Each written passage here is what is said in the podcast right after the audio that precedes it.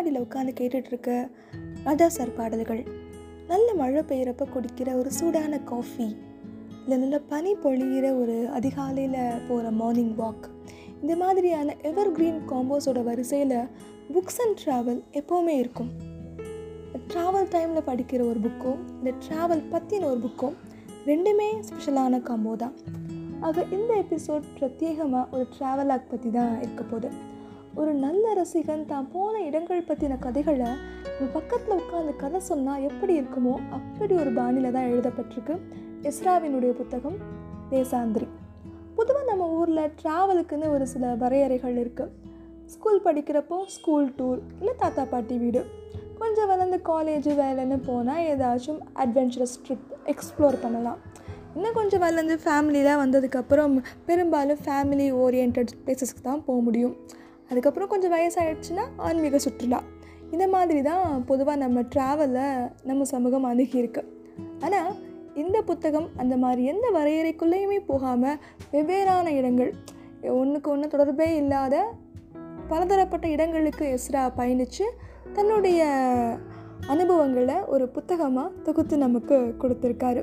இதில் நிறைய பகுதிகள் இருக்குது ஆனால் எனக்கு ரொம்ப நெருக்கமான மனசுக்கு பிடித்த சில பகுதிகளை மட்டும் நான் இங்கே ஷேர் பண்ணிக்கணும்னு நினைக்கிறேன். நான் ரொம்ப ஆர்வமாக வாசித்த பக்கம் வந்து தவளை திருமணம். மழை வேண்டி தவளைகளுக்கு திருமணம் பண்ணி வச்ச ஒரு நிகழ்ச்சியை எஸ்ரா நேரில் போய் பார்த்து அதை பதிவு பண்ணியிருக்காரு. விருதுநகர் மாவட்டத்தில் ஒரு கிராமத்தில் நடந்த கல்யாணம் அது. பொதுவாக மழை வேண்டி நடக்கிற கல்யாணங்களை பற்றி நம்ம கேள்விப்பட்டிருப்போம். கழுதைக்கும் கழுதைக்கும் கல்யாணம் படத்தில் பார்த்துருக்கோம் நியூஸ்லலாம் நம்ம அதை பார்த்துருப்போம். அதே மாதிரியான ஒரு திருமணம் தான் இது. எப்படி மனுஷங்களுக்கு கல்யாணம் நடக்குமோ அதே மாதிரியான ஒரு கல்யாணம். தவளைக்கு சந்தனம் குங்குமம் எல்லாம் வச்சு தாலி கட்டி ஊர்வலம் போய் அத்தனைக்கும் தவளைக்கு வந்து மணப்பெண் தோழி மணப்பையன் மணப்பையனுக்கு தோழன் அப்படின்னு ரெண்டு தவளையை எக்ஸ்ட்ரா சூஸ் பண்ணி ஸோ எந்த மாதிரியெல்லாம் மனுஷங்களுக்கு கல்யாணம் நடக்குமோ அதே மாதிரியான ஒரு கல்யாணம் அதை நேரில் போய் பார்த்து எஸ்ரா எழுதியிருக்காரு.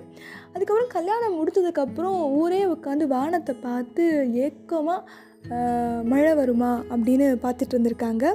அன்னைக்கு தேதியில் மழை வந்துச்சா வரலையா அப்படிங்கிறதையுமே எஸ்ரா அந்த கட்டுரையில் சொல்லியிருக்காரு. இதுக்கப்புறம் இன்னொரு பகுதி இதுக்கு கொஞ்சம் கூட சம்மந்தமே இல்லாதது. கட்டபொம்மன் ஆங்கிலேயர்கள் கிட்ட பிடி பண்ணுறதுக்கு முன்னாடி மறைஞ்சிருந்த ஒரு காட்டுப்பகுதிக்கு எஸ்ரா போயிருக்காரு.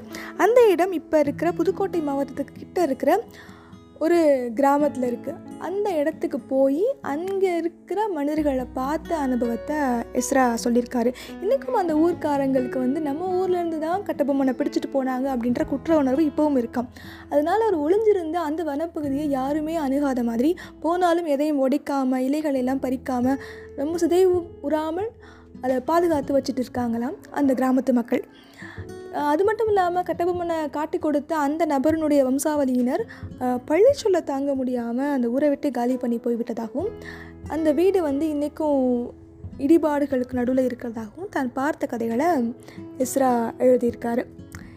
இன்னொரு ரொம்ப அற்புதமான இடம் வந்து தஞ்சாவூரில் இருக்கிற சரஸ்வதி மஹால் நூலகம். அந்த நூலகம் ரொம்ப பிரத்யேகமாக ஓலைச்சுவடிகளை பாதுகாக்கிறதுக்காகவே வச்சுருக்காங்களாம். ஓலைச்சுவடிகளை பற்றி எஸ்ரா ரொம்ப வியந்து சொல்கிறப்போ பொதுவாகவே ஓலைச்சுவடிகளில் எழுத்தாணியை வச்சு கீறி எழுதுறது வந்து அவ்வளவு ஈஸியான விஷயம் கிடையாது. அதை வியந்து எஸ்ரா சொல்கிறப்போ கம்பராமாயணமும் சிலப்பதிகாரமும் எழுதிய விரல்கள் எவ்வளவு தேய்ந்து போயிருக்கும்னு சொல்கிறாரு நம்மளுக்குமே அதே ஆச்சரியம் வருது? ஆமாம் இல்லை?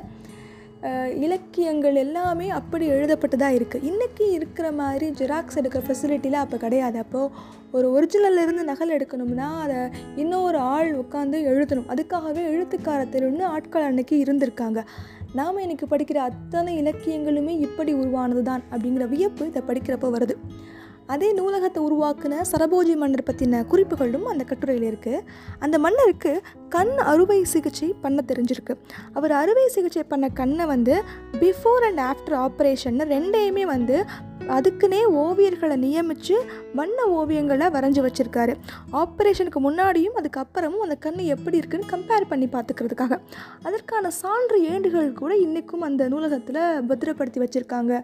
ஒரு மன்னர் பண்ண கண் அரிசி அறுவை சிகிச்சை அப்படிங்கிறது கேட்கறதுக்கு வியப்பான ஒரு தகவலாக இருக்குது அதுக்கப்புறம் தமிழ்நாட்டை தாண்டி எஸ்ராவுக்கு ஏற்பட்ட ஒரு அனுபவம் வந்து அவர் கஜுராஹோ போகிற வழியில் சத்னா அப்படிங்கிற ஒரு இடத்துல தங்கியிருக்காரு.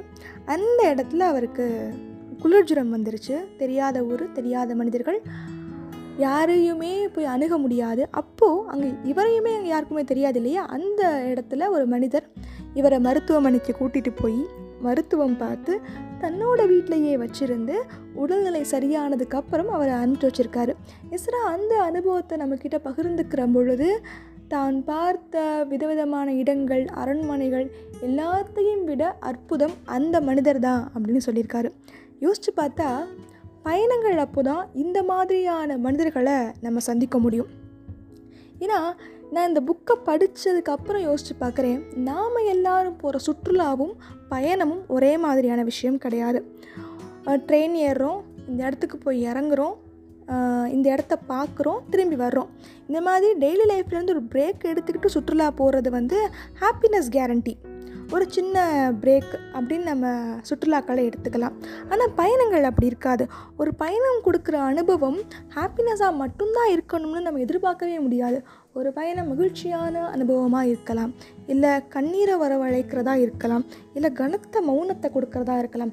எந்த மாதிரியான அனுபவம் வந்தாலும் என்ன நடந்தாலும் வருது வரட்டும்னு நம்ம அதுக்கு முழுமையாக சரண்டரானால் மட்டும்தான் ஒரு பயணத்தை முழுமையாக நம்மளால் ரசிக்க முடியும். பயணங்கள் ஒரு முழுமையான தேடலுக்கான பதிலாக தான் இருக்கும். இன்னொன்று பயணம் சுற்றுலா இது ரெண்டையும் கம்பேர் பண்ணி பார்த்தா ஒரு கூண்டு கிளிக்கும் சுதந்திரமான வானத்தில் பறக்கிற ஒரு பறவைக்குமான டிஃப்ரென்ஸ் தான் தெரியுது. ஒரு கூண்டு கிளியும் ஒரே இடத்துலேருந்து இன்னொரு இடத்துக்கு போகும். அந்த கூண்டை சுமக்கிற ஆள் அந்த கூண்டு கிளியை கொண்டுட்டு போவார். ஒரு பறவையும் வான்வெளியில் சிறகு விரித்து பறக்கும். ஆனால் ரெண்டுமே ஒரே மாதிரியான அனுபவம் கிடையாது. ஒரே மாதிரியான பயணம் கிடையாது. ரெண்டுலேயும் கிடைக்கிற அனுபவம் வேறு வேறு மாதிரியானது. ஒரு சிறகு விரித்து பறக்கிற பறவைக்கு நிறைய ஆபத்துகள் பிரச்சனைகள் இருக்கும். ஆனால் என்ன வந்தாலும் வரட்டும்னு நம்ம அதுக்கு ஒப்பு கொடுத்துட்டு பின்னாடி அதை யோசித்து பார்க்கும்போது அந்த அனுபவம் அலாதியானதாக இருக்கும். அப்படி தான் பயணத்துக்கும் சுற்றுலாவுக்கும் இருக்கிற வித்தியாசத்தை நம்ம புரிஞ்சுக்க முடியுது. என்ன சொல்ல பயணங்கள் வந்து ரொம்ப எக்ஸ்பென்சிவாக ரொம்ப தூரத்துக்கு போகிறோம் அப்படிலாம் கிடையாது. ஒரு பாட்டி சொல்கிற பழங்கதை கூட ஒரு நல்ல பயணம் தான் பழைய கதைகளை நம்ம கேட்டு தெரிஞ்சுக்கிறது. ஒன்று தெரிஞ்சுக்கணும்னா தேடணும்னா புரிஞ்சு அறிஞ்சுக்கணும்னா நம்மளுக்கு பயணம் முக்கியம். மனிதர்களை இடங்களை வரலாற்றை நம்ம தெரிஞ்சுக்கணும்னா பயணம் கண்டிப்பாக அவசியம். பக்கத்தில் இருக்க கோயில் ஓவியங்கள் சிற்பங்கள் இதையெல்லாம் தேடி போய் பார்க்குறது அத்தனையுமே அற்புதமான பயணங்கள் தான். யாருக்கெல்லாம் பயணம் பிடிக்குமோ அவங்க எல்லாருக்கும் இந்த புத்தகம் கண்டிப்பாக பிடிக்கும். இதே மாதிரி இன்னொரு அனுபவத்தோட அடுத்த எபிசோடில் சந்திக்கலாம். நிறைய பேசலாம் நிறைவாய் கேட்கலாம். என் குரலோடு இணைந்திருங்கள். இது செவியோரம்.